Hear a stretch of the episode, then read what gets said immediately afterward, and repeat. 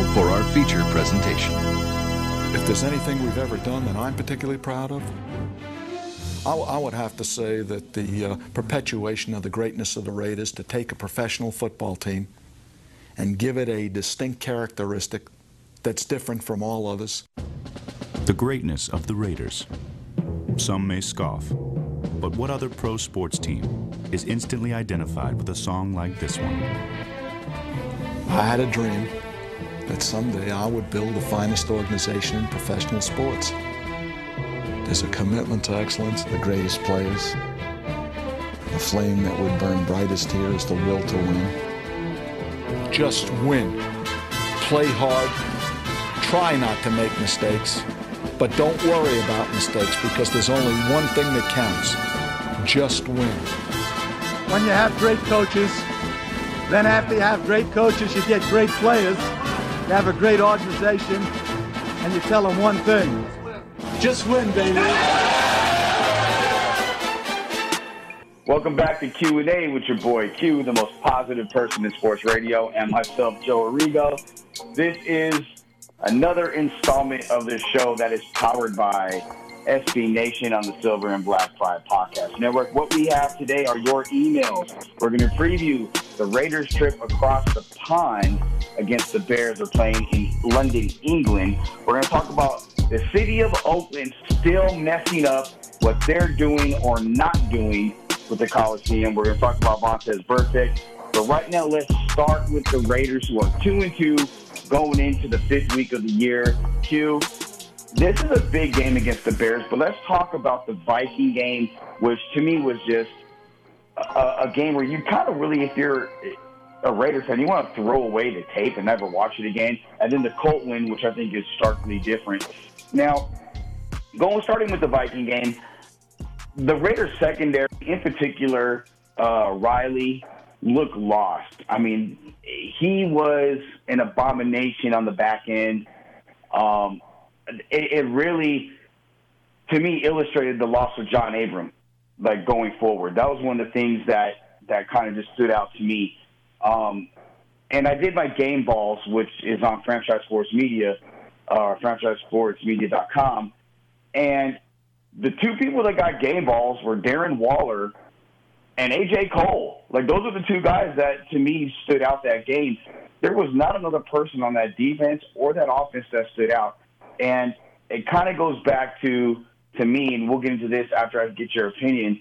Uh, goes back to people and Derek Carr and just the love hate relationship people have with him. During that game, you know, after the game, I should say, there were so many people, bro, that that just Carr sucks. We need to get rid of him. He just just he just throws check downs. He doesn't take shots deep. He's scared in the pocket. He doesn't do this or that. But when you look at the numbers, and if you're a, stats geek, PFF has him in the top. I think the top ten as far as quarterbacks in the NFL right now. So it it it goes back to what we talked about on the last show. People love to hate Derek Carr. They don't feel that he's the guy to lead them, or when he does something good, then they love him. But he makes a mistake, it's the end of the world. Like you said, the grass is always greener. You always want what you don't have. But that Viking game, the Raiders didn't have anything in order. Josh Jacobs didn't touch the ball enough. Tyrell Williams had a horrible game. It, it just was, to me, a culmination, I think, of a lot of things that just kind of blew up in their face. I agree, man. I agree. That Minnesota Viking game, man, all of a sudden it just was it got away from them and it got away from them in a hurry and they just looked discombobulated the whole time. I mean, they really did. Look like it looked like it was their first road game of the season. It looked like they were very uncomfortable on the road, kicking off early, 10 a.m. West Coast starts. Uh, the Raiders traditionally aren't very good at that, even though uh, they over the past few years they had started to come around, especially under Jack Del Rio, has started to come around on those 10 a.m. West Coast kickoff games, and they just looked like they kind of reverted back to their old self in that game. It was really uh, a disappointing game.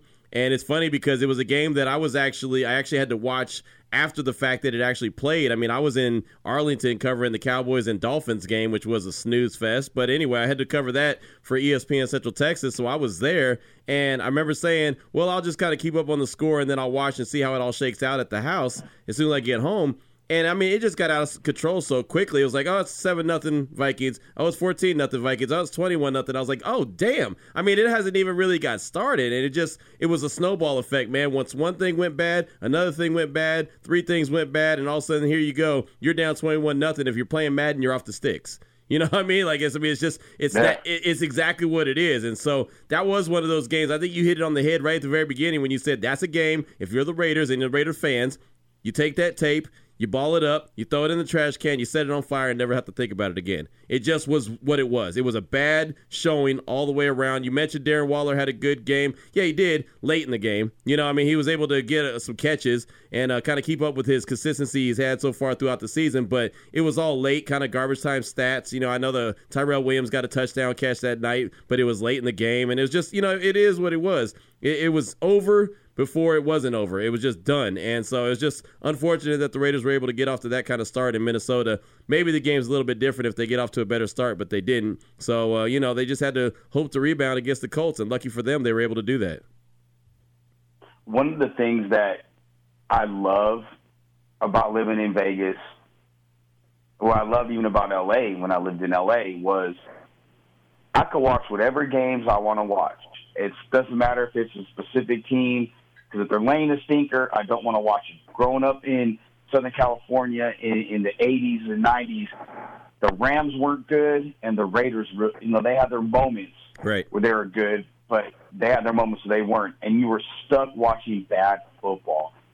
And that's what that that's what the Viking game reminded me of as a young kid putting on a Raider game and they just get their ass kicked and you're stuck watching it and you have other games that you see scrolling across the ticker that are just better games. Luckily, in the house that I'm in, uh, my roommate and I, we have a TV going, two computers, and phones with. So we have literally what six games, five, six games going on at one time. Love it. Love it. Um, it was it was it was great, but it just sucked. And then we ended up going to the sports book yeah. and catching the rest of the game there because because he's a gambler. I'm not. My, you know, my guy I grew up with. We have an apartment together, and he he's he's a So we go to the sports book. Not put it like this. If they have one dollar beers, yeah, I, I had about twelve of them by the time I left there by the end of the late game because there were just some stinkers. But watching that game, um, I was glad I was there to watch the other games. Now, fast forward to last Sunday with the Colts game, it was a completely different Raiders team. And what I liked about this team, or what I liked about this game against the Colts, was Josh Jacobs got the ball. mm-hmm. Like, honestly, at this point, I don't think it's a, I don't think it's presumptive for me to say this, but Josh Jacobs is the best player in the Raiders offense No doubt. already. No doubt. No doubt. You got to give the kid the ball. Feed him the ball. Yep. Like at this point, 20 to 25 on the ground and give him at least five in the air. Like get the guy the ball between 25 and 35 times a game in some capacity. Let him go to work. His vision is amazing. Like I love his ability to cut back, the way he sees the field as a running back, the way he runs with his pads behind him with his pad level down. He may not be the guy that's going to outrun everybody, but he's going to break off a long run or two. He's good. He's just a really, really, really good running back. The Raiders are lucky to have him. And then you, you know, and when you get Tyrell Williams going like you did last game, when you get you have Darren Waller, who now teams are starting to scheme for, that's that's helping everybody else around you. Now you have something going on. Now you're cooking with some with some with some grease, as you like to say Yeah, buddy. and and I like that. I like the way there was more balance on the offense, and I like the fact that defensively, you you've seen the Raiders come to play. Look, I was very critical of Erik Harris uh, the last few weeks, and even in the preseason. He had a hell of a game. I'll give credit where credit. I'm going to criticize you Right. When you need to be criticized, but, if, but I'm going to give credit where credit is due. He had one hell of a game. Agreed. I Agreed. love the way he played and how he finished the game. That's what the Raiders need more of the rest of the year from this defense. That type of effort.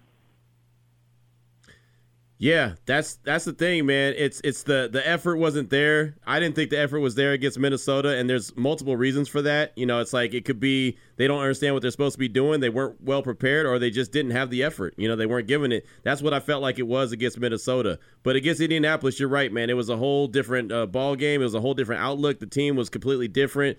Uh, again, they they went out there and did what they did and stopping the run was huge for the defense. Stopping that run, stopping Marlon Mack, holding him to 35 yards, that was huge. After a week before getting killed by Dalvin Cook, Dalvin Cook just absolutely went all the way Dalvin Cook on him, and he's the you know number one rusher in the league for a reason. But he looked like the number one rusher in the league against the the Raiders, and then Dalvin Cook or not Dalvin Cook, but uh, Marlon Mack is number three. Well, Marlon Mack didn't look like he was a number three rusher in the league against the Raiders. They really held their own and uh, really made him a non-factor in the game, and basically did to him what the Vikings did to Josh Jacobs. Josh Jacobs only carried the rock ten times against Minnesota. He only got uh, he he got what 17 carries against the Colts. Well, Marlon Mack only got 11 carries against the Raiders because they took him out of the game early, and so that was that's that was one of the the biggest keys. And and you mentioned uh, you know feeding the the young guy Josh Jacobs the rock. I've been screaming that for weeks. I'm like, man, this dude can go. He doesn't have a lot of wear and tear on his tires. Just feed him. He's a young dude who wants to go.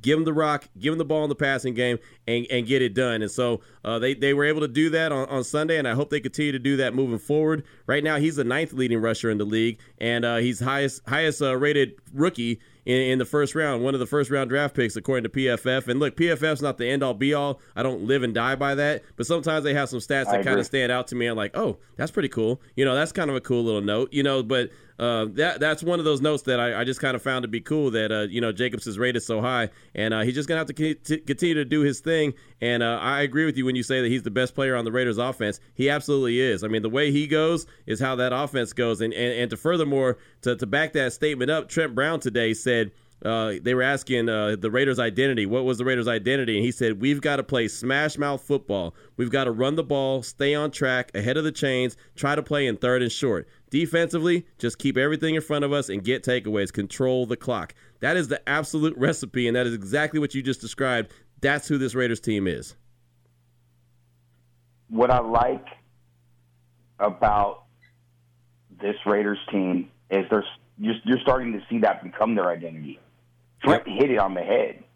Yep. You know, and, and look it up front. Look, like I said, I've been very critical of of Colton Miller. I did not like the pick. I'm I think the jury's still out, but he has played pretty well the first quarter of the season. And you get Incognito back. It's going to take a couple games for him to get going, but and they really get to get the, the blood back flowing in, you know, and you know, and you know, it's been a couple games, so I'm looking for him to really turn around and have a another big game or a bigger game this week, as you know, as much as a left guard can have. Um, up front, they're doing their job. Now, one of the things that you kind of touched on is like after the week that they had, and that was again leading up to that Vikings game when you said it there was a lot of outside talk about things that are going on. And and let's be real. When it comes to outside distractions this NFL season, I'm just talking about this NFL season. The Raiders have had more than anybody. Right. You had to deal with Antonio Brown. You've had to deal with um, now Vontaze Burfict. We should get into that a little bit later in the show you have to deal with the move to Las Vegas and all that comes with that. Hard knocks. You have all these things. Hard knocks, yes. Like you have all these things that are a distraction. And these guys, as much as they don't want to admit it and they try not to, it does wear on you. You get locked in and you have a job to do, but when you go home, you have family, you have friends. Look, you, you and I both know guys in the league, family members in the league, whatever, that have played. I talked to my brother about what's going on. I, he's in Canada. He, he's he's coaching in, in Toronto. Had a situation earlier in the year. When I, we talked a couple weeks ago, I was like, "So what ended up happening with this?" And we talked about it in the middle of the situation. Right. I know what I knew. It, and he's a coach. He's like, "Man, it's just a damn distraction." So dealing with these distractions, the Raiders have done a pretty good job to be two and two. And let's be real, if they have if they beat Chicago, right. There's a, they're three and two. Then they get their bye. Then they go. You know, then they have Green Bay, but they're three and two with the bots. They have a legitimate chance to be a playoff team, despite the the distractions and and the people ripping carbs because he's not what they want. Look, let's say this. Can you tell me if I'm wrong? How, how many people do you know that, or have you, do you seen the NFL that play the game like Patrick Mahomes? Pa- oh, Patrick Mahomes. okay, okay. How, how many how many quarterbacks in the game do you know play the game like Tom Brady? Tom Brady. Okay. What about Aaron Rodgers? Aaron Rodgers. okay.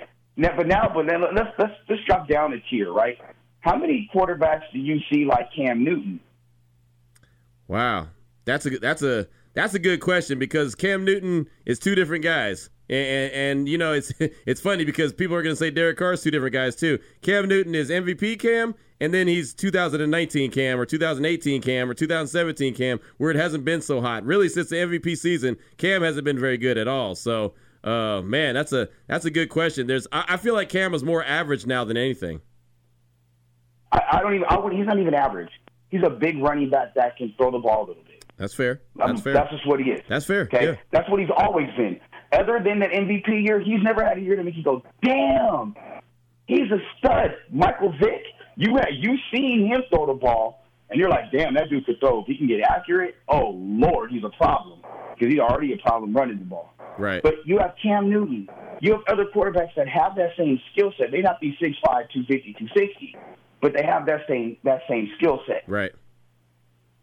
Carr is in that group where, and I agree with you. There's two Derek Carrs. There's a Derek Carr that when he's comfortable in the pocket, he's able to do things that are in the upper upper seven of upper ten of NFL quarterbacks, and that, that group of ten, where you're like, yeah, he's elite. But the Derek Carr is then you have Derek Carr that's been broken leg, broken back, when the pocket's collapsing and it's all game, he is oh damn, here we go again, and forced to do certain things. Right, right. Guess what? He he's not in that upper ten. He may be in that middle to back end right. of, of tiers of quarterbacks. But my point is there's not a lot of quarterbacks in the NFL right now that can do what they do. Look at you can have Kyler Murray. Guess what? Kyler Murray's 0-3 and 1, folks. Right, right. You want to be 0-3 and 1 with a 5'7", 5'8 quarterback? Not saying he's not talented, but you're 2 and 2 with Derek Carr. Right. Yep. Yep. Like, let's use some perspective and let's not throw everything in the hyperbole and we lose, so we suck. No. It's called the NFL. You got two two groups of people playing against each other that are professionals that do this for a living, that spend all week knowing when the other one eats, sleeps, drinks, farts, has sex, does whatever. That's the that's the reality of the NFL. That's reality of professional sports. It's not that somebody sucks and somebody doesn't suck. But look at the guys around him. Derek Carr can, can throw a ball, but is he the one catching it or fumbling it? Sometimes when he when he fumbles it, but he's not the one dropping balls. Right, right, right. You know, and and you know, and, and conversely, receivers there's certain balls that are bad throws. Yeah. But like, it's not always pile on Derek. It shouldn't always be pile on Derek to me. I'm sorry. I'm not. I'm not saying he's the second coming, but look, it took Rich Gannon a couple years to get acclimated to Gruden's system. This is year two. He's he's literally 20 games into Gruden's system. I think he deserves a little more time before people start calling for the guy's job. Because if not, you got Mike Glennon, not Glennon, Glenn on.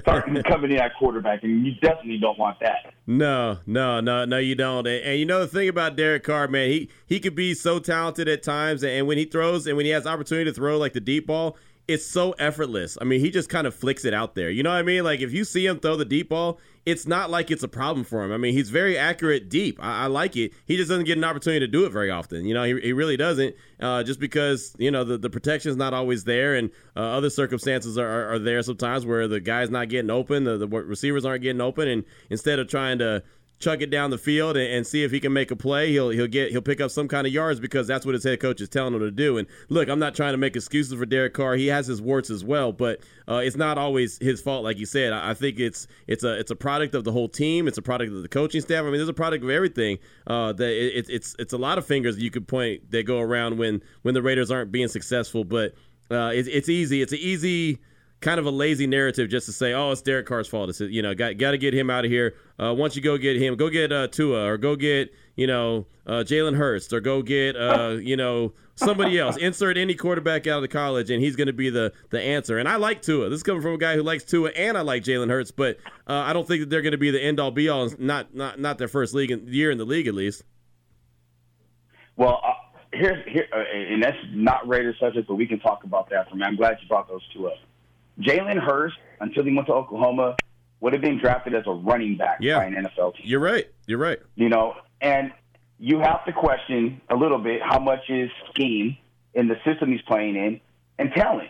Because I remember when he first, the first game he played in against USC, he came in for Blake Barnett in the second half. And literally, I was with TQ and we were at a, a watch party with other other USC fans and, and people with the program. And he goes, yo, they got this quarterback that can run like Vick. He's not as fast as Vick, but he's powerful. If they put him in, man, SC's in trouble. He's a freshman. It seems like forever. But I question I question him as a as a passer still. I want to see more than a small sample size yeah. we've seen at Oklahoma. I agree. He was not a good passer at Alabama. With Tua, Tua's just a damn gamer. And I remember watching him play at at Pylon out here in Vegas in seven on seven um, it's a huge seven on seven event for those of you that don't know. It, it's the largest in the country. A lot of uh, that's where a lot of these evaluators from 24/7 Sports and uh, Rivals, uh, Franchise Sports Media, a lot of other that, that do evaluations on players where they get their stars come and see kids and they get interviews and so they kind of get on, they get put on the map. Tua lit it up. In fact, I believe his team won it. They beat a Bishop Gorman squad that had Brevin Jordan, who's the number one tight end in college football. He's only a sophomore. Um, Tate Martell, Bubba Bolden, Tyjon Lindsey, uh, Farrell Hester. Um, I mean, uh, Buki Ridley, uh, Buki up there at Oklahoma. He was on that team. Um, a bunch of guys. So, but Tua to me, what I question about Tua, and it, and it may be just me, I don't see the ball really getting like it, it almost like it floats. It's too effortless off of his hand. Yeah, it is. I don't see it like, like with with Vick. You've seen that like velocity behind you. You could see it. Right. With Tua, it's not like that. And that's what I question. I don't question the toughness. I don't question the mobility, the leadership, the accuracy, the intelligence. He checks off all those boxes. What the box to me that is incomplete is his arm strength to be able to those, those balls that he has to drive, those those digs, those deep outs, those those fade routes to post, um, those balls that you really have to put in on a dime. I question that. Right. That's fair. No, there's no, there's nothing wrong with that. Those are fair, and those are those are questions that he still has to answer because I, I do see him kind of floating them out there as well. Uh, we also know that I like Alabama guys, so you know, yeah. Uh, yeah, you know, and yeah. I'm not I'm not going to deny that, you know. But uh, so far, I've been spot on with Josh Jacobs, though, so uh, I, I could take that and put that as a feather in my cap. So it's all good.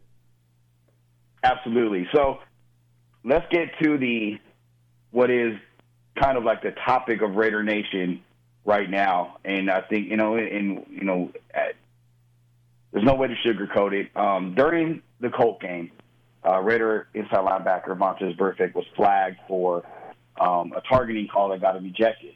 Uh, Montez uh, launched like there's no way to describe it other than he launched himself and lowered his head, hit the guy, hit the tight end with the crown of his helmet. Um, and look, as somebody that has known Vontaze Burfict since he played at Corona Centennial High School in Corona, California. As somebody who has watched his career from Arizona State through the Bengals and now with the Raiders. This is not a case of the NFL going after a Raider player and excessively punishing him to screw the Raiders over. What this is is a case of Vontaze Burfict's history. Mm-hmm. I don't care if it's a history just against the Steelers or any other team. It's his history that came up and bit him in the ass. The analogy I used with somebody we were talking on Twitter, we are debating on Twitter, and he was like, "Well, you can't use someone's past to determine their future." I said, "No, but if someone got a DUI or multiple DUIs in another state, yep, and then he's good and he moves to another state and gets another DUI, you don't think that, that those penalties are going to give him a harsher punishment because it was in another state?" No, it follows you. Yeah, it does. You, he knew what he was doing. Now, do I think he did? Do I think it was? I mean, it was intentional. I don't know if the 12 games plus the postseason suspension is going to be. Um, I think it, looking at it now, it may be a little excessive, and I think it's I think it's going to be reduced. But if it's not, I don't have a complaint with it because the NFL sent a message to players and players that have a reputation of being dirty and cheap, play cheap shot artists, that they're not going to put up with it anymore, and you have to adjust the game to the new NFL. The NFL is not going to adjust the game to you. Agreed. Agreed 100%. And you know the thing about it, man, is, you know, the, the your rap sheet does follow you. No matter what you do, no matter where you are. Uh, I mean, there's a reason why guys get, you know, get scholarship offers pulled after, you know, they they they're, you know, the school sees what they're putting out on Twitter. I mean, everything you do follows you. You know what I mean? Like you you are who you are. Your name is what you have. And Vontaze Burfict, when you think of him, you think of dirty hits, you think of cheap shots, you think of suspensions, you think of uh, you know, 15 yard penalties. I mean, look, we talked about this in great length before the Raiders signed him, after the Raiders signed him, leading up to the season. Like, hey, this is who this guy is. At some point, expect him to miss some time. I went through his whole career, and I believe he's played all 16 games in a season once. His whole career, yep. one time he's only played all 16 games, and that was his rookie year. He ain't done it since then, and a lot of that's been due to injury or suspension or both. And that's just who the guy is. And I say it all the time. People roll their eyes every time I say it, but Tigers don't change their stripes. You know, it's it's the same thing we said about Antonio Brown. I mean, he is who he is, and well, we saw what happened when he went all the way Antonio Brown on the Raiders. Well, this is a different case. Is Vontaze Burfict going all the way Vontaze Burfict, and that's how, how he plays. I mean, he just plays that way. You can't tell him stop playing like that because it's going to get you in trouble because he doesn't know no better. I mean, that's just what he does. And I'm not saying that he doesn't know any better, like he, he can't learn. He just, when he gets between the lines and everything starts flying around, he's just going to revert back to who he is. I mean, that's just who he is. He can't right. help himself. So, I mean, now he's he's out. He's out, you know? And and again, 12 games is is excessive. It is. The hit wasn't even the worst hit that I saw over the weekend. On Sunday, there was more hits that were way oh. worse than that one that did a lot more damage to guys than that one. But the guys that delivered those blows did not have the rap sheet that Vontaze Burfict had. So it's it's all about him. It's not about the jersey. It's not about the helmet. It's about the guy inside the helmet. There's been 14 times in his career he's been hit by the NFL with fines, suspensions, whatever, and to the tune of 5.3 million dollars. Wow. And he missed six games last year as a P, the PED suspension, but he's missed. I know he's had two other suspensions for hits on players. Yep. He may be a great teammate. He may be a great teammate, and I, I've never heard anything different about him. Teammates love him. Yep. You love him on your team, and you hate him on another team. But I'll ask, I'll ask this to you, Q, and I'll ask you this, Raider Nation. I want you guys to tweet at us um, with your answers. Let's say that was Darren Waller coming across the middle, and that was whoever the middle linebacker is for the Chiefs, and he did that. Would you be so quick to defend him and say that it's excessive and it's just football?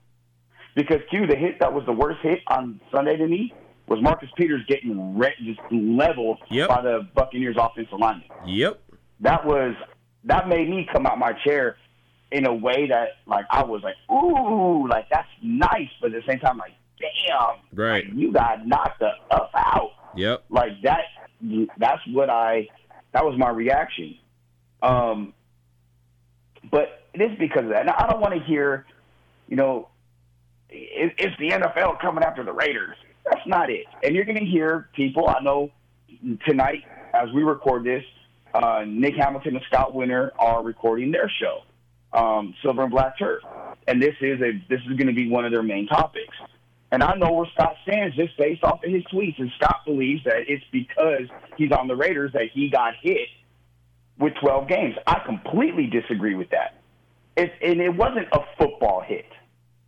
You, they teach you, and they've been teaching you the last eight years, at least eight years, to not leave your feet and drop your head.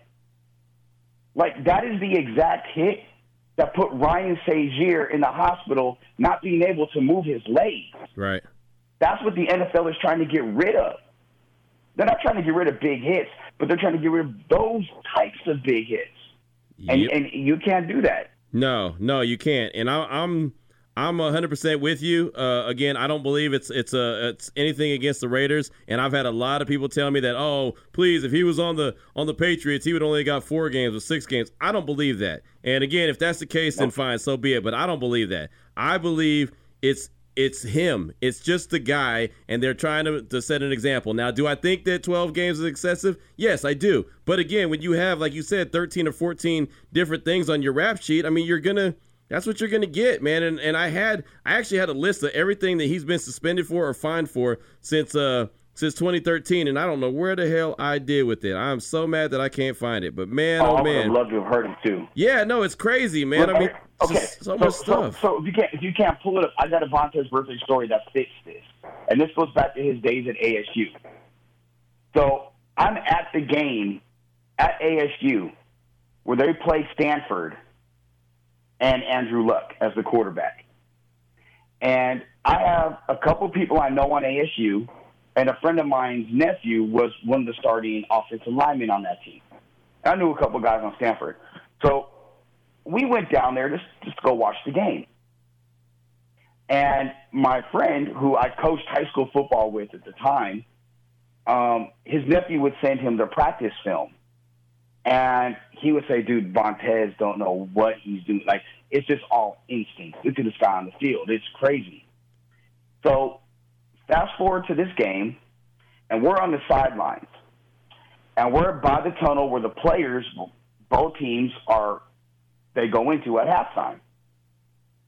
And as we're there, Burfict is walking, or Andrew Luck is walking, and Burfict runs up on him and just out the blue just punches him square in his face. Wow. And keeps running.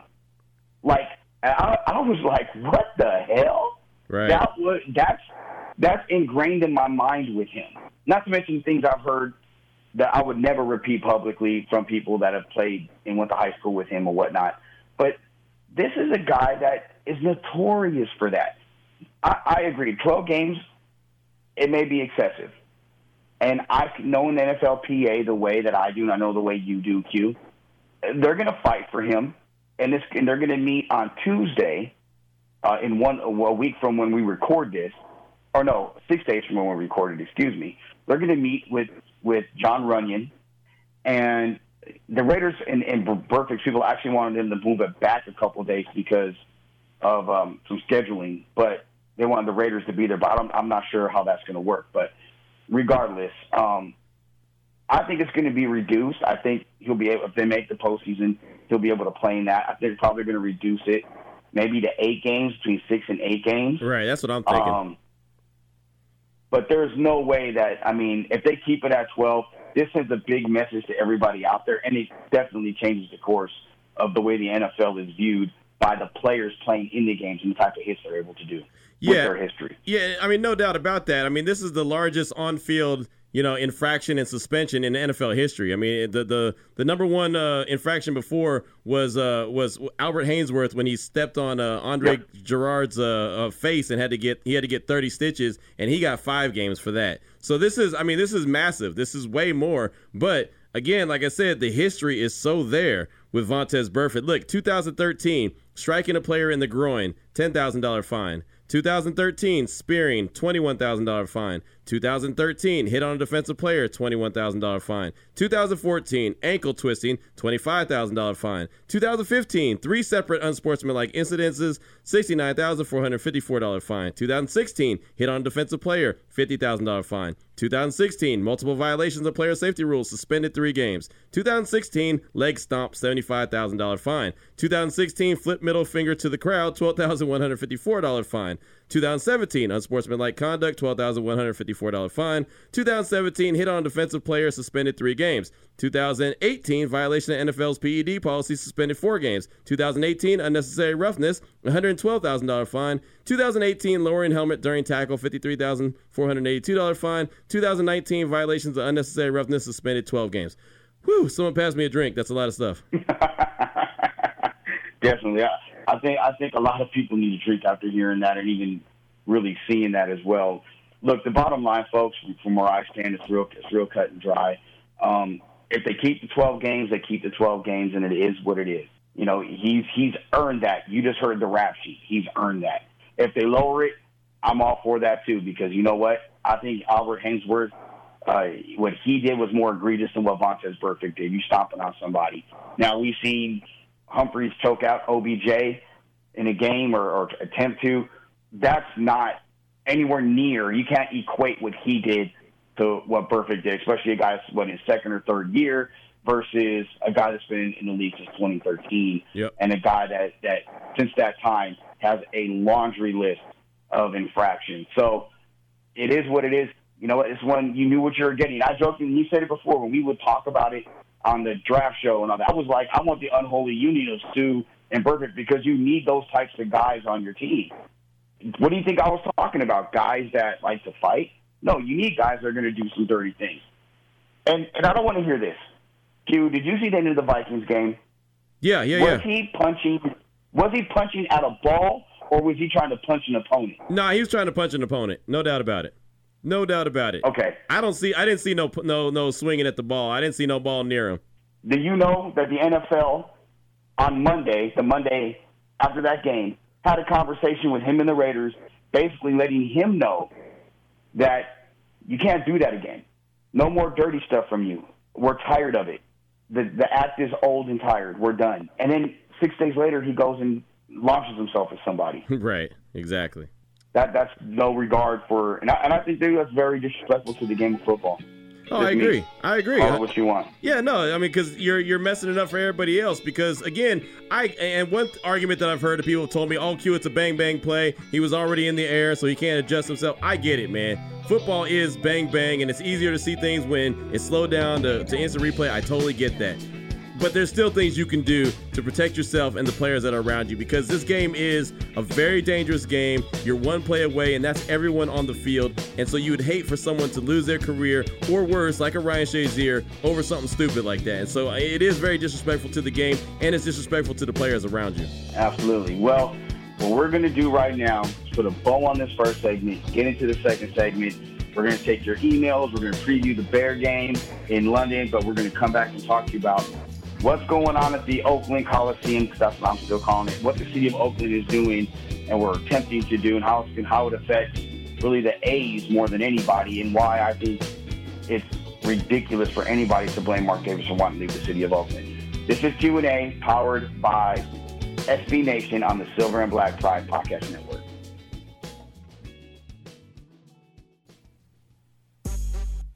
Welcome back to Q&A with your boy Q and Joe Arrigo on SB Nation Silver and Black Pride Podcast Network, brought to you by SB Nation and Q.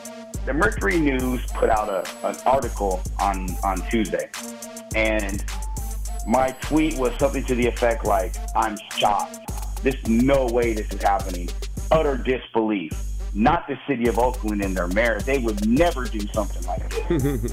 and what it basically is doing is the city is suing the county because the county wants to sell their 50% share of the Coliseum or the grounds of the Coliseum to the Oakland A's so the Oakland A's can build their own their own stadium there. But the city of Oakland is saying, no, no, no, no, you got to sell to us first so they can negotiate with us to get the stadium. That's essentially what's happening. Right, right. Why on God's green earth? And I and, and I'm asking this not facetiously, not rhetorically. I'm asking this because I honestly am bewildered by this. How could anybody begrudge Mark Davis for leaving when you have that shit show of a local municipality and government going on up there? They're the only team that's going to be in Oakland in um, by the end of the year. Because let's be real, the Warriors they're across the bay next year. Yep. Season starts in in in, a, in a, end of the month. They're across the bay in San Francisco. The Raiders they're coming home to Vegas, their new home. The only professional team in Oakland is the A's. Why would you want to ostracize them and do them dirty like that? I just don't get it. It is really strange, man. It, it really is. And I never really know what's going on as far as like what one side is trying to tell the mm-hmm. other and it just seems like they're never on the same page. You know what I mean? And that's that's where the biggest issue comes in. It's like what does one office tell the other office that's telling another office that's telling the team or you know what i mean it's just it seems like they're never ever on the same page and i don't dive deep into the political stuff that goes on there i just feel like nobody knows it's like the left hand doesn't know what the right hand's doing and that's where the problem lies for me it's like you've got to be on the same page everyone's got to have the same goal everyone's got to want to create and generate revenue for the city, for the Bay. I mean, all that stuff. I mean, that's that's what it's all about is generating revenue. And when you don't have any of your teams, guess what you're not doing? You're not generating any revenue. I mean, you really, really aren't. And if it wasn't for you know Mark Davis.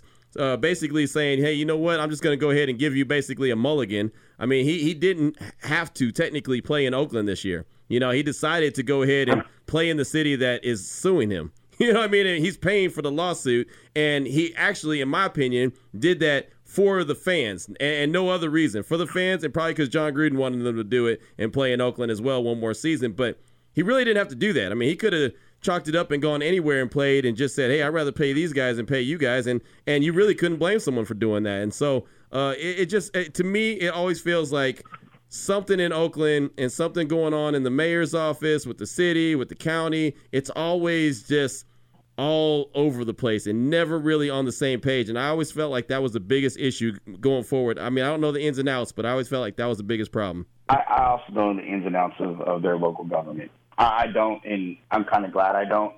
Um, and I'm not going to act like I do and act like I'm an expert on it. Right. But Jerry McDonald for the Mer- Mercury News, Jer- Jer- Jerry does has done a great job covering sports in the Bay Area for a number of years. Years, yeah. Um, He's respected by everybody in our industry.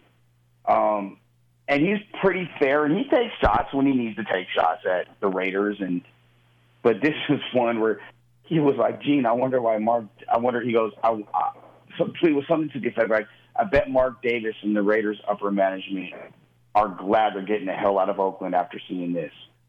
And it was something to that effect. And for him to say that to me spoke volumes because through the whole relocation process, right? I was told, I don't know what I'm talking about.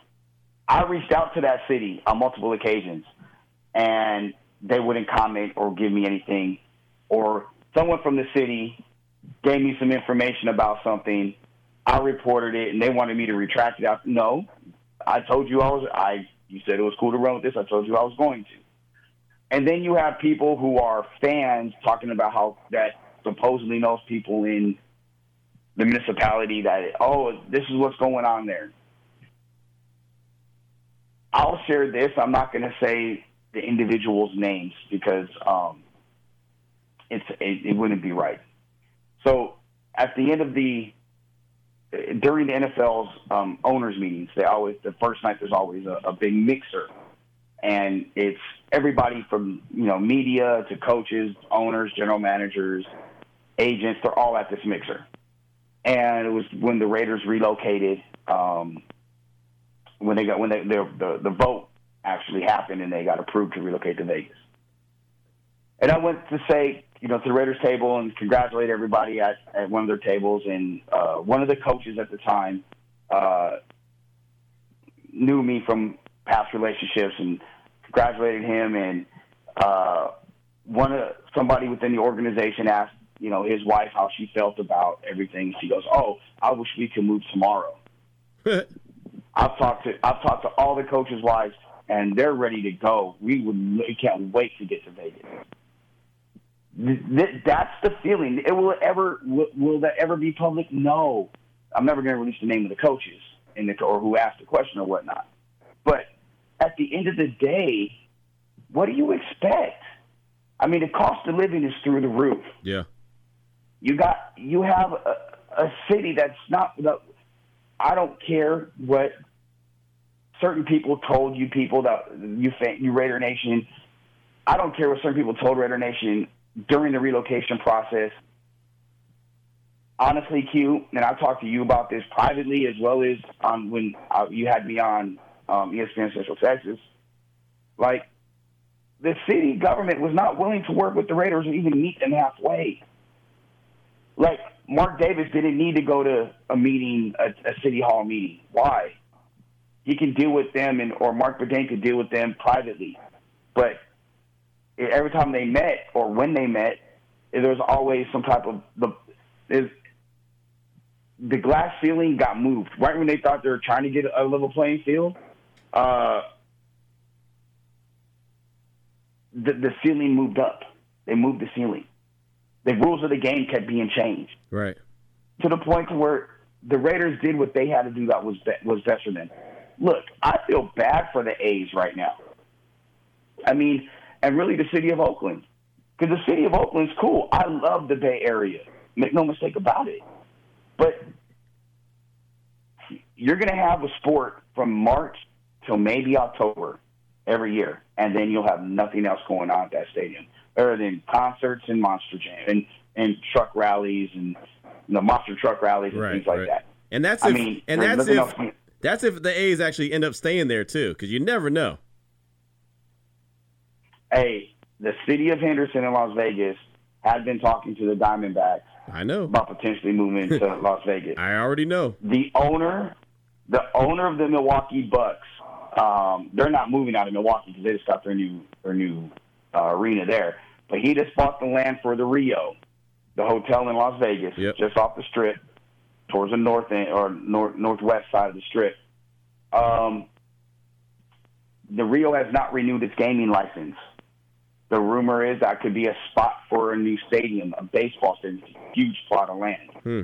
Um, there's also down right past South Point when you first come up to the strip. There's an area of land there that has been bantered about locally as a potential landing spot to put a Major League Baseball stadium. Mm-hmm. I'm not saying it's the A's, but it, hypothetically, how pissed off would Oakland be if the A's bounced to come to Las Vegas Man. with, with the Raiders already being here? right, man. I'll I'll tell you that would be that would be wild. There's a AAA team there already, right? It's the A's affiliate, the Las Vegas Aviators. That's what I thought. That's exactly what I thought.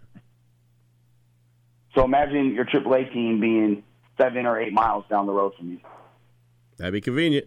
That's hella convenient. Yep. Oh, speaking of which, did you see Mick Akers report today that the Raiders purchased 17 acres of land around the stadium specifically for parking? Yeah, for more tailgating. Yeah, I saw that they uh they're they're going to be well over the the amount of uh, spots, of parking spots that they need to have now with all the all the lands that they've built or not built up, but they bought up for uh, for that exact reason.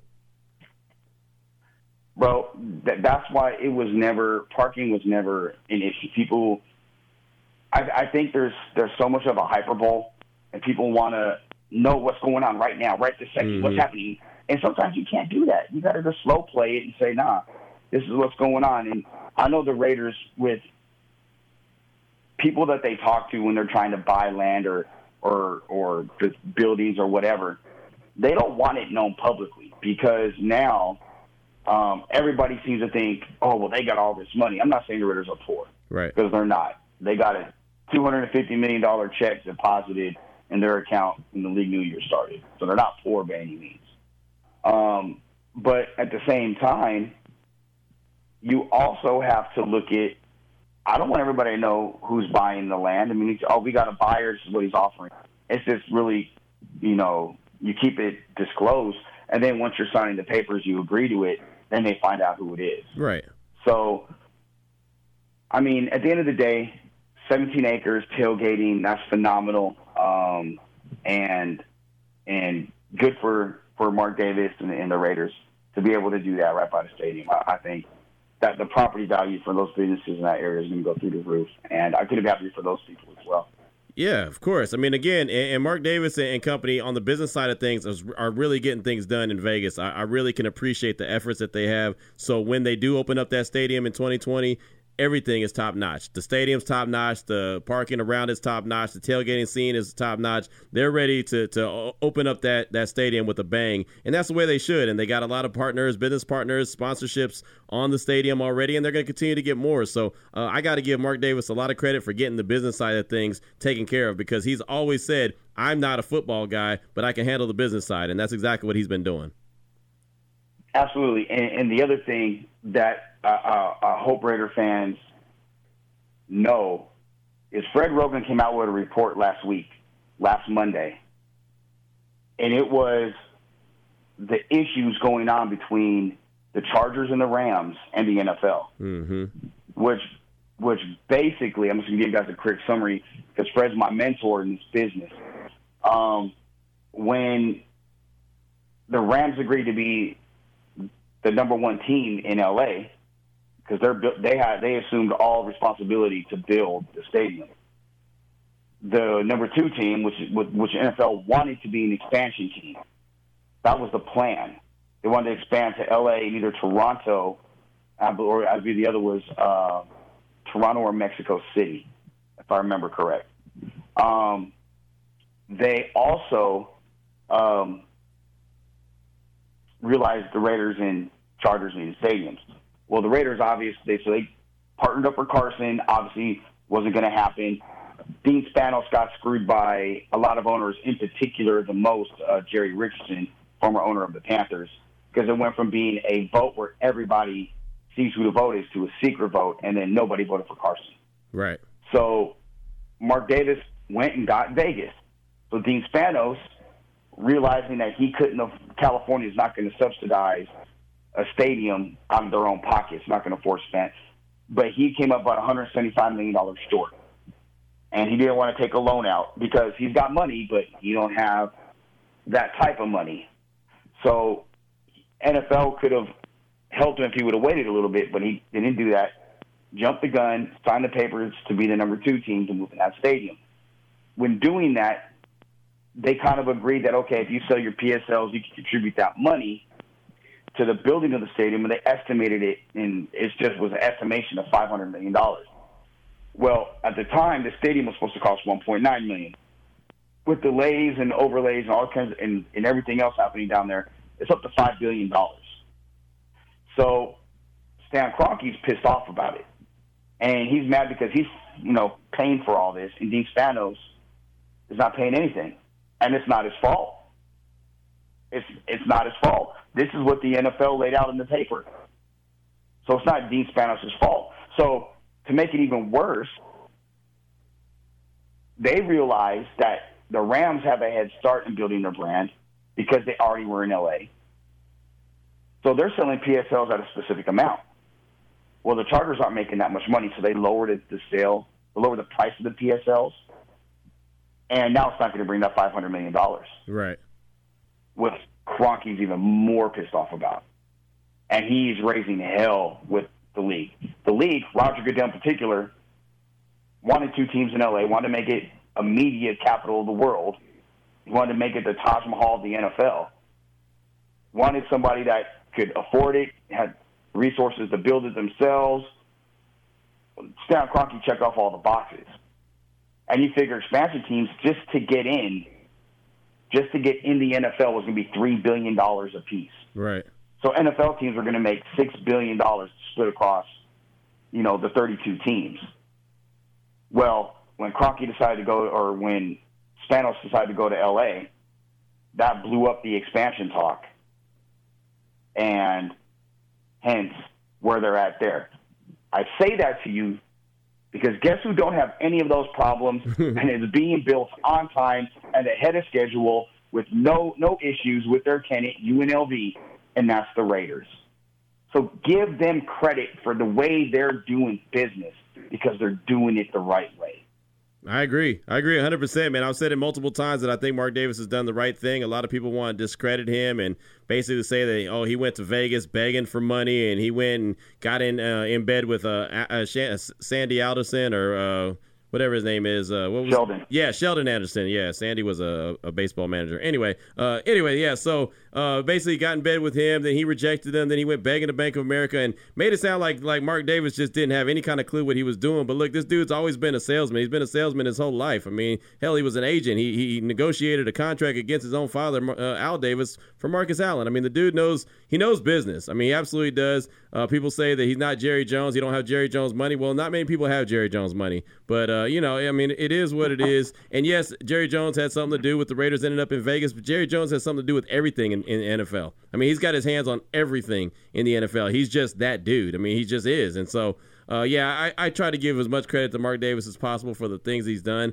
And, um, you know, we'll see how everything shakes out. And uh, obviously, a lot of fans are frustrated by the play on the field and that the Raiders aren't farther along. And, you know, all this other stuff. And Jon Gruden has a long contract. He's paid too much money and he duped Mark Davis. I mean, I've heard every single thing that you could possibly hear. And uh, I just try to sit back and watch how everything shakes out and see how Jon Gruden does ultimately in the long run and see how, you know, where this team goes. And uh, excited about that stadium that they're going to have in Vegas. I think it's something that they deserved and that they're going to have and something that they needed for a long time. So they're finally going to get it. So you got to give you got to give a tip of the cap to Mark Davis for being able to make that happen. Absolutely. Three things and we'll put a bow on this part of it. One, he didn't go begging to Bank of America. He had four different banks that were coming to him offering to may have a loan. He took the best the best deal for the Raiders. Two, guess what, folks? Jerry Jones borrowed money to build Jerry's world. True. You don't you don't think those guys take their loans out? Sorry, that's the way business works. And three, he also negotiated his best friend uh, contract with his father, and that was Cliff Branch as well as Mark. That's right. You're right. Think about that. So, um, you know, so kudos to Mark and Marc Badain, Danny Ventrelle, and, and everybody else that that's a part of of that was a part of this this this I guess new movement and new era of Raider football. Um, speaking of, of, of movement, the Raiders have been moving around a lot, um, not just back and forth to Vegas and everything else. But also, this is the final year, folks, that they're going to be traveling the world. They played a game in Canada, preseason game, which was uh, not a good look to say the least for the NFL and and everybody involved. Um, obviously, they played in Mexico City, and now once again they're flying to London for the final time to play a home game in London. And it is because the NFL mandates that if you're relocating, you have to play games outside of your outside of your home city, at least one game a year. Well, the Q, you brought up something interesting in our conversations in our text leading up to the show. Um, the Raiders have been in London since Sunday, correct? Yep, they flew out to London as soon as the Colts game was over. They did their little media session, and Jon Gruden said, "Oh, we got a 15-hour flight to catch, so uh, we got to go." Well, okay, so that's in Indy, which is probably a, an hour flight or so from Chicago, and the Bears are still in Chicago. Are you yep. kidding me? Yeah, buddy. Yeah, man. That's that's something right there, man. That's that was that was something that really really stood out to me. I heard that on on some ESPN show, and then I talked to a couple of people that cover the Bears, and I was like, "Is this real?" And they said, "Yeah, they're not flying out till till Thursday, and probably going to take a, a red eye there, and they'll get there Friday morning or something." That's that's a couple days before the game, man. And I, I, just think that that is a huge mistake. And the reason I think that is because, well, the Raiders made that mistake a year ago. They made that mistake a year ago when they, they played the Seattle Seahawks. Seattle got there real early, let their bodies get used to the time change, got their body clocks right, you know, just got their minds right and was able to just look at it like, okay, it's just another game. It's just another day at the at the stadium because they were already used to the area and everything that's going on around them and the Raiders got in super late and you know didn't have any idea what they were in for, and it looked like they were out there sleepwalking. Looked like that they just had no idea. And look, they played a good Seattle team. Don't get me wrong, but they looked like they had no chance, not a, a single chance to get anything done out there. It just didn't didn't look like they even came out the locker room. And I think that that's going to be a major factor in this game on Sunday against the Bears, and a game that I really didn't believe at the beginning of the season or or when the schedule came out that the Raiders had any chance of winning. I didn't believe that because one, they're not very good in London. They've never won a game in London. Usually they get blown out, and it's pretty ugly. And two, uh, I just I just thought that the Bears are, are that much better a team, especially their defense, and are going to be able to just carry them to a victory. But I'll tell you, man, this is a game changer. With the Bears not getting there till Thursday night or Friday morning, that changes the game for me. And I don't think that you your your your body clock gets correct that quick. I feel like you have jet lag. I feel like you you got that hungover feeling without even being hungover, you know, without ever drinking. So I think this is gonna be a game changer, and it might give the, enough edge to the Raiders to be able to pull off a W on Sunday. Well, not to mention Mitch Trubisky. Uh, oh, my bad, Trubisky.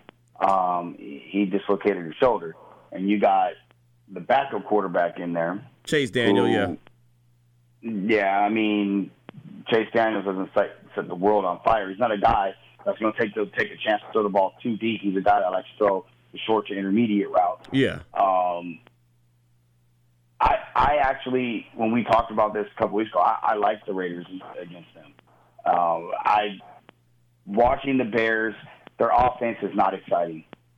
I don't get the Matt Nagy. He's an offensive genius. No, he moves a lot of guys around a lot. He tries to disguise things, but he's not a guy that I view as an offensive genius. You know, I, I, I just don't. I don't see it. I, I wasn't. A, I'm not a Trubisky guy. Uh, I'm less of a Chase Daniels guy. Now they, I like their running game.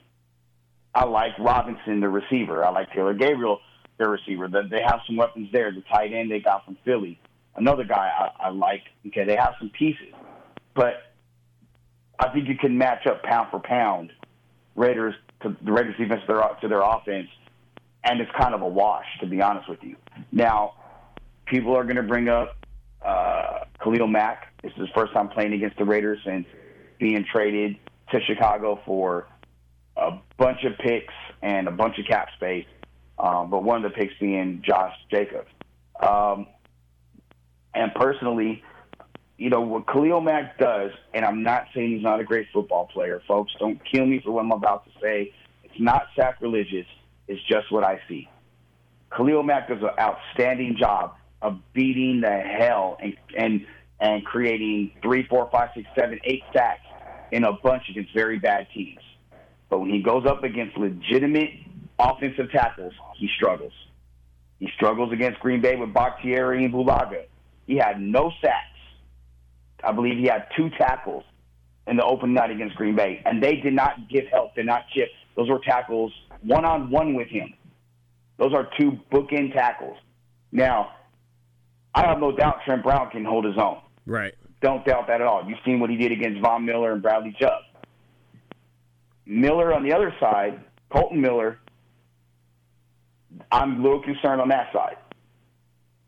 Just because of who's going against him. I'm not saying Khalil Mack is overrated. I'm not saying he sucks. I'm just saying he, he picks on really bad teams. Like what he did against Washington and uh, who was the team they played before that? Uh, was it Um, Minnesota? Minnesota, Minnesota. Minnesota, they And- just played last week. Yeah, and their their tackles suck. Right. Their offensive line is horrendous.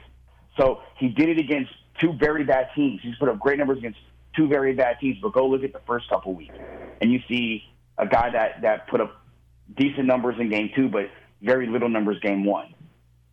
Not taking shots at him, just being honest with my assessment.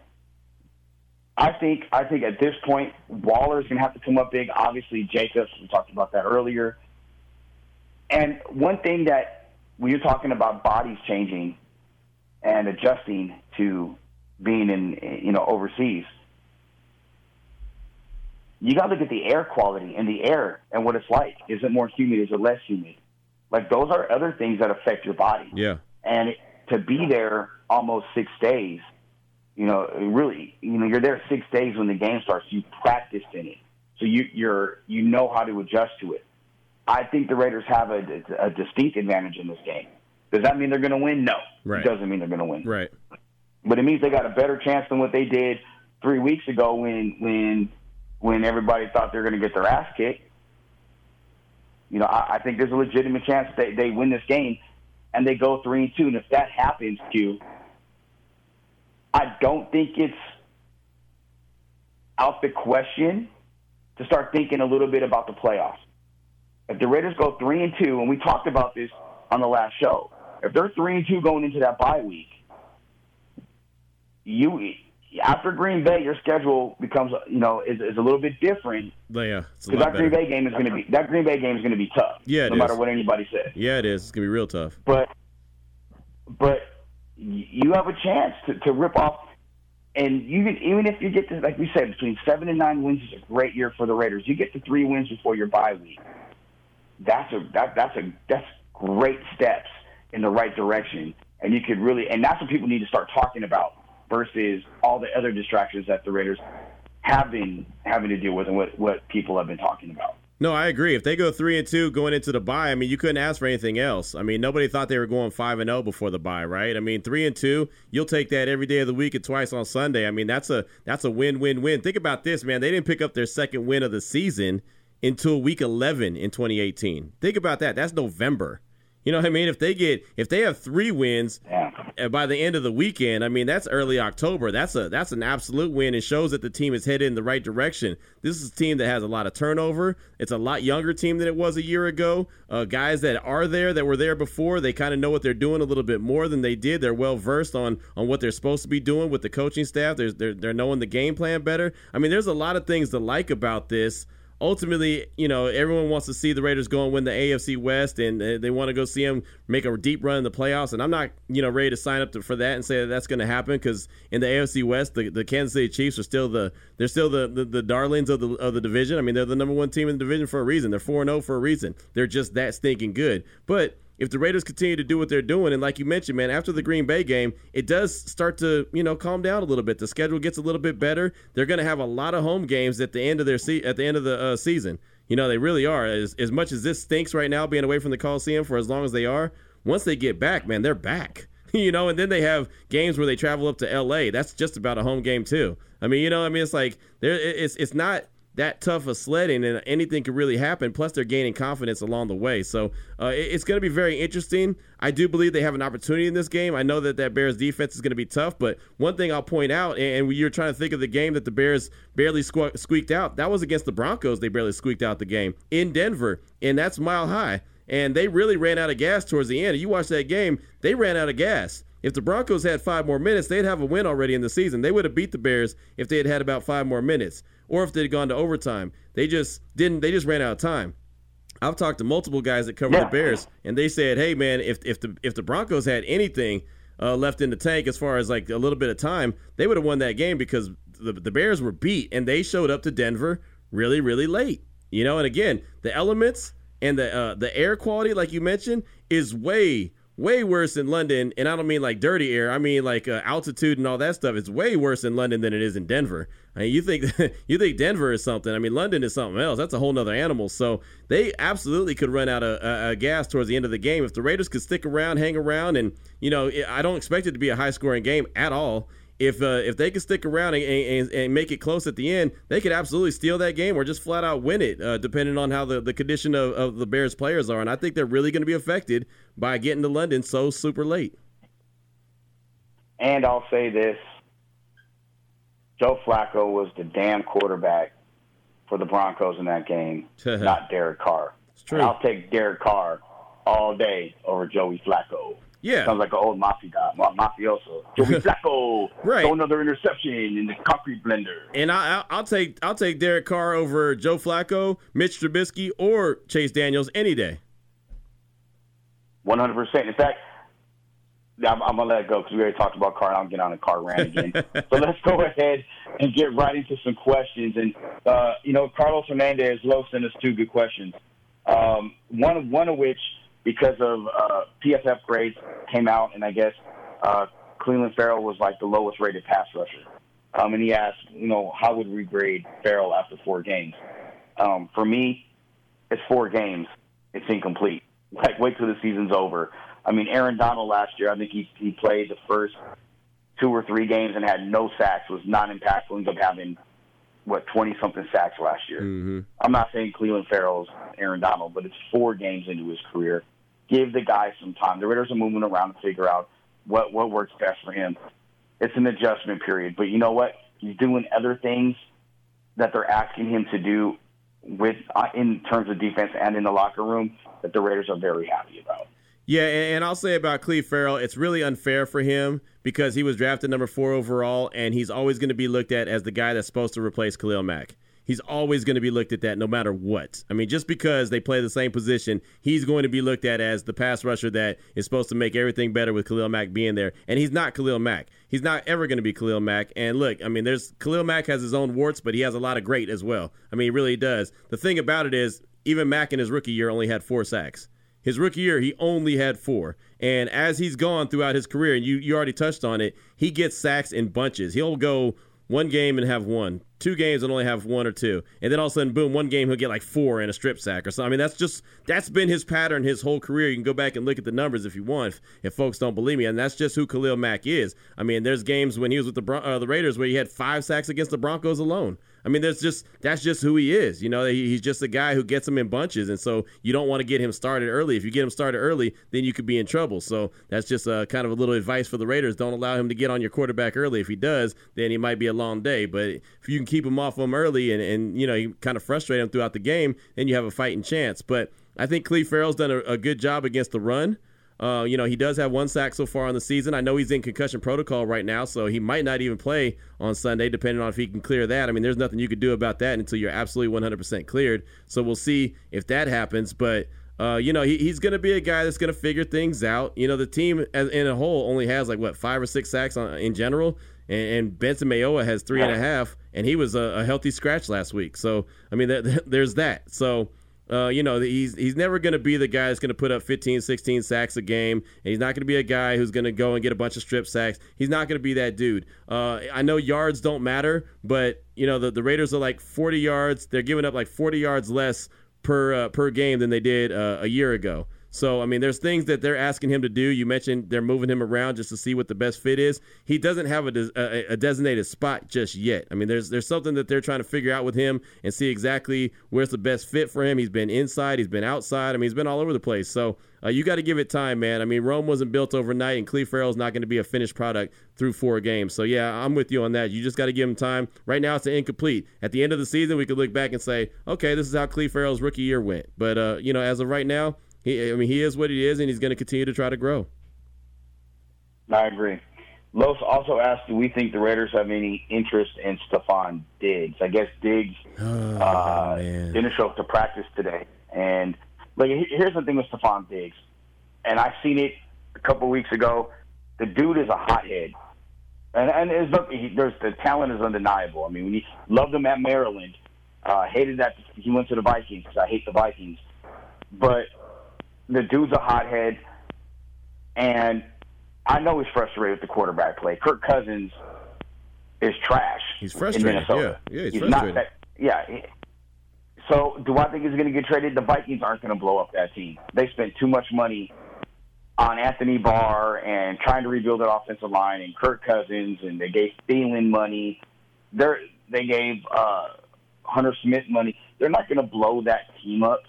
Um, so I don't even think that the, the Raiders are even going to trade for Diggs. And, I, and I'm going to put this out there too, Q, and then I want you to jump in.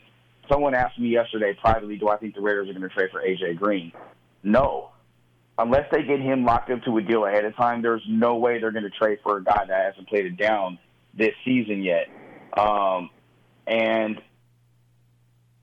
at this point, I don't even think the Raiders trade for Jalen Ramsey. I think the Raiders are going to sit tight and let the cards, you know, chips fall where they may, and, and use their cards the best way that they can. I think the Jaguars' asking price is way too high. Yeah, I don't think their owner wants to trade them. Um, and I mean, I know Shad Khan doesn't want to trade him. I'll put to you like that. I talked to somebody in that building where he's like, "Nah, we would have done the deal, but the ownership doesn't want to trade him." So, regardless, I don't think the Raiders trade for a receiver you know, AJ Green, Stefon Diggs, you know, insert player's name there. I just don't. Yeah, I uh, didn't know that you were. I thought you were still going to say say some more, but anyway, uh, no, I, am with you. I don't think Stefon Diggs is in their in their future. Uh, I don't even know how much he really doesn't want to be there, but I don't I don't think it even matters. I think that uh, Minnesota, like you said, is going to keep him, hold on to him because they do have a hell of a roster. That defense is a really good defense. Uh, they have a great running back in, in Dalvin Cook. Adam Thielen's a stud. Uh, Stefon Diggs could be a stud when Kirk Cousins is actually getting him the ball, but like you said, he's frustrating. So uh, I, I, don't think that they are going to get ready, get get that uh, that team and blow them up anytime soon. Just because again, they feel like they have an opportunity in the NFC North. And uh, AJ Green, I wouldn't trade for him anyway. He's just been way too injured the last few years for me. He's just way too injured. Uh, I say it all the time. It gets so old. I know it, but whatever. The best ability is availability. And AJ Green, like you said, hasn't played a down this season. There's a reason for that because he's been injured. And that's just who he is. He's going into the final year of his deal, so he's going to want a long term deal as well. I I'll be damned if I were to give big time money to a guy who I'm not even sure if he's going to be on the field. I mean, it's one thing to go and give big time money to a- AB because you felt pretty confident that he'd be out there if he you could survive his knuckleheadisms. Clearly, you couldn't, and that's fine. Uh, he couldn't clear. He couldn't. He couldn't uh, overcome his own knuckleheadisms. I mean, he couldn't. I mean, that's why he's not in the league right now. But uh, that's a whole nother story. So no, I, I, don't think that they make that move, and I do think that the the, the asking price right now for Jalen Ramsey is way too high. Uh, I think the Raiders would have already made that deal if it was uh, more reasonable. But in the in the Jaguars' hearts and, and the owner especially, they don't want to move on from him. If they did want to move on from him, they would have already done it. But they're trying to make it as difficult as possible to move on from Jalen. I think if they move Jalen, and I say if, it's going to be in the off season, because um, it'll be in the final year of his deal. He'll make thirteen point six million dollars next year, which still is a good sum of money for a cornerback. I think the highest pays about I think it's in the 15 to 16. Yeah. Yep. Um, but but I I I don't see him after the season remaining in Jacksonville. AJ Green, if you're a part of Raider Nation and you, and you obviously are listening to the show, I would say in the off season, go sign him as a free agent. Keep your picks. Go draft Jeremy Jeudy or Jerry Jeudy from Alabama. Put him with Tyrell Williams, and you still have you know uh, you have Doss and you have Renfrow, not Renfro. Um, yeah, you got Renfrow. Hunter. Yeah, Renfrow. Yeah, Renfrow. Yeah. I don't... So that's what you do. You have those guys you can maybe go get Green, and now you have really a really potent offense. But there's no way that I I'm going to trade for an AJ Green or Stefon Diggs for that matter. That's that's what it is, and that leads to the final question we have on the show, which is uh, we got asked if we think the Raiders are going to make any trades or keep the roster status quo. You, you go ahead and, and I'll, I'll jump in after you. Uh, I don't think that they make any moves. I, I, really don't. I don't see them making any moves right now. I think that they kind of roll the dice with what they have and see who they are and uh, further evaluate similar to what they did in 2018, but it, this time it's obviously they're a, they're they're a lot better team and they're a, a, tougher time out each and every Sunday. I mean, they actually have a pun- puncher's chance to win, I believe. Uh, they're they're a lot better than they were a year ago. So I think they just kind of roll the dice and, and kind of uh, get that offense going as much as possible to fit the, the personnel that they have and uh, continue to use these young guys and see you know see see how they shake out, and, then you kind of know who you have. And again, you still have a couple extra draft picks coming up in the next draft. Uh, you go and get the guys that you need. You mentioned a couple, uh, a couple wide receivers that could be studs. Uh, e- either Jeudy from Alabama, uh, Ruggs from Alabama. I mean, there's a there's a few guys out there, a couple guys on Oklahoma right now that can that can get it done. I mean, there's there's dudes out there. So if you decide that that's what you really need, uh, I still think you need a big time linebacker, some kind of a, a, stud linebacker. I think you need to draft him early. But I know that you know Paul Gunther insists that you don't need one. But I think in this day and age of football, you really need to have one of those sideline to sideline, three down uh, linebackers. A guy similar to a Roquan Smith, a guy similar to a you know a, a Devin White uh, or a Devin Bush, or you know those those type of guys. Uh, you, you got to get that. You, you absolutely do. And so uh, there's a few holes that the Raiders still need to fill, but uh, for the most part, right now, this uh, this season, I think all the moves that they were gonna make probably uh, aren't going to be made. I think Jalen Ramsey. I think there was a shot that they were going to go get him, but like I just said, uh, I just don't think Jacksonville really wants to come up off him. If they did, they would have already pulled the trigger on it. One hundred percent agree with you. I, I just unless there's somebody that's on a team that is extremely unhappy and the Raiders are in a position where they're going to make a playoff push, and they know said player is available and he goes to the team. So he's been there a very long time and has had success there, but wants one more chance to win a ring or play in another Super Bowl. I could see something like that happening, but I think the player I'm referring to is way too classy for that and understands where his place is in NFL history right now, and he'll be okay riding off into the sunset in the next year or two uh, where he's at. But I don't think there's anybody out there right now that that's available for the Raiders to say, okay, we're going to go make this deal. And let's and let's be honest, this is a really good draft coming up. I at least on paper so far, um, with guys that, that potentially are coming out. I mean, again, I brought, brought up Jeudy from Alabama. Um, I'm not really looking at running backs for the Raiders, but defensive back wise, there's some really, really good guys, some really good safeties, um, which I don't think they're going to need unless they let Cujo go. Um, you know, offensive line is going to be good. Defense, there's a lot of defensive linemen and linebackers coming around this draft. So this is this is going to be a draft that really fits the Raiders' needs. Plus, I don't think they want to give up any of those picks right now because let's say that time when that time comes, the draft is in Vegas. This this upcoming draft is in Vegas. Right. Imagine the Raiders having their two first round picks is going to go. I mean, the Dolphins can control the board with their plethora of first round picks, but Right. with the Raiders, I mean, they're able to truly have an impact. You know, two first round, two day one picks, and then you have your picks on day three because they don't have the second round picks. I went to the Bears in the Mack trade, but they can do a lot, and and and again, they're building for the future. They're they're trying to win now, but they're also the guys they brought in are young enough to where they can continue to grow with the team and win in the to to win in the future, and then have some younger guys follow up behind them. Yeah, I I, don't think they're making any types of deals. No, I don't either. I really don't. I'm with you 100% on that. I, I just don't see it. I, I kind of see the roster being okay. It's it's it's good enough to, to get it done and win some games and, and see what you really have. Uh, you're not you're not desperate and and yeah, man. If you're gonna go into the draft in tw 2020, why not go in with all your bullets? You know what I mean? If, now, if you had an opportunity to make a couple moves early in the season, cool, I get it. But since you you didn't, you weren't able to pull those triggers, fine, no doubt about it. Just go ahead and, and roll with what you got and, and, and make it happen. And and oh, by the way, a little side note. Uh, if the Raiders had wanted Larry Fitzgerald, they could have got him uh, instead of drafting Robert Gallery. That's just a, a, side note, and that's just one of those that just burns me up every time I see Larry Fitzgerald. But that's a whole nother story. How do you know that's what I was referring to? Because you said he's classy and he's not going to go out like that. And he is one of the classy. I was actually talking about him on my radio show on ESPN Central Texas today. I was like, this dude is, he never hear him complaining about the team sucks. He has another quarterback. They're not going to the playoffs. He's getting beat up. It's not the scheme he wants to run. It's not the system he wants. You never hear none of that trade me stuff. You never hear nothing from him. All he does is go out and be the professional professional. And it just drives me crazy that stupid Robert Gallery was drafted instead of Larry Fitzgerald. So that's just one of my one of my issues that go all the way back to 2004. He when he was coming out, I remember I talked to I talked to three scouts, and two of them were no longer scouting, and they were like, "Oh, he's just too slow. He won't get off press. He's not going to separate."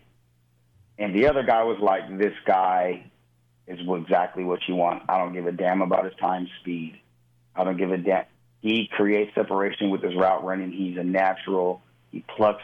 He just was raving about him. He's still in the NFL. He's he's a higher up with the team now, with a team now, and um, the other two are no longer in the NFL. They're I, I think they're they're doing something. Well, I know they're doing something else. So um, it's funny when you say, and I agree. He's Larry Fitzgerald. He, he's just special as a person, as a player.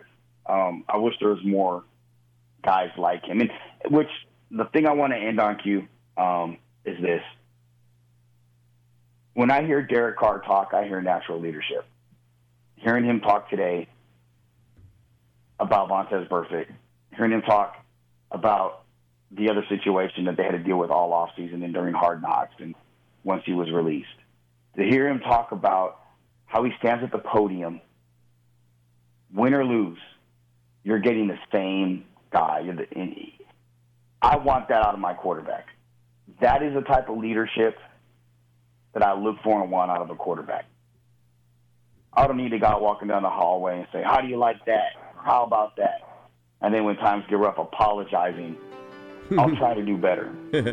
I don't need that. Right. I don't. Need, I want I want consistency. I want a leader. I want someone that's going to stand up there, take bullets when it's time to take bullets, and shoot bullets when it's time to shoot bullets. Derek Carr is that guy, and I, I firmly believe that um, as the season goes on, his detractors are going to be heard a lot less and less.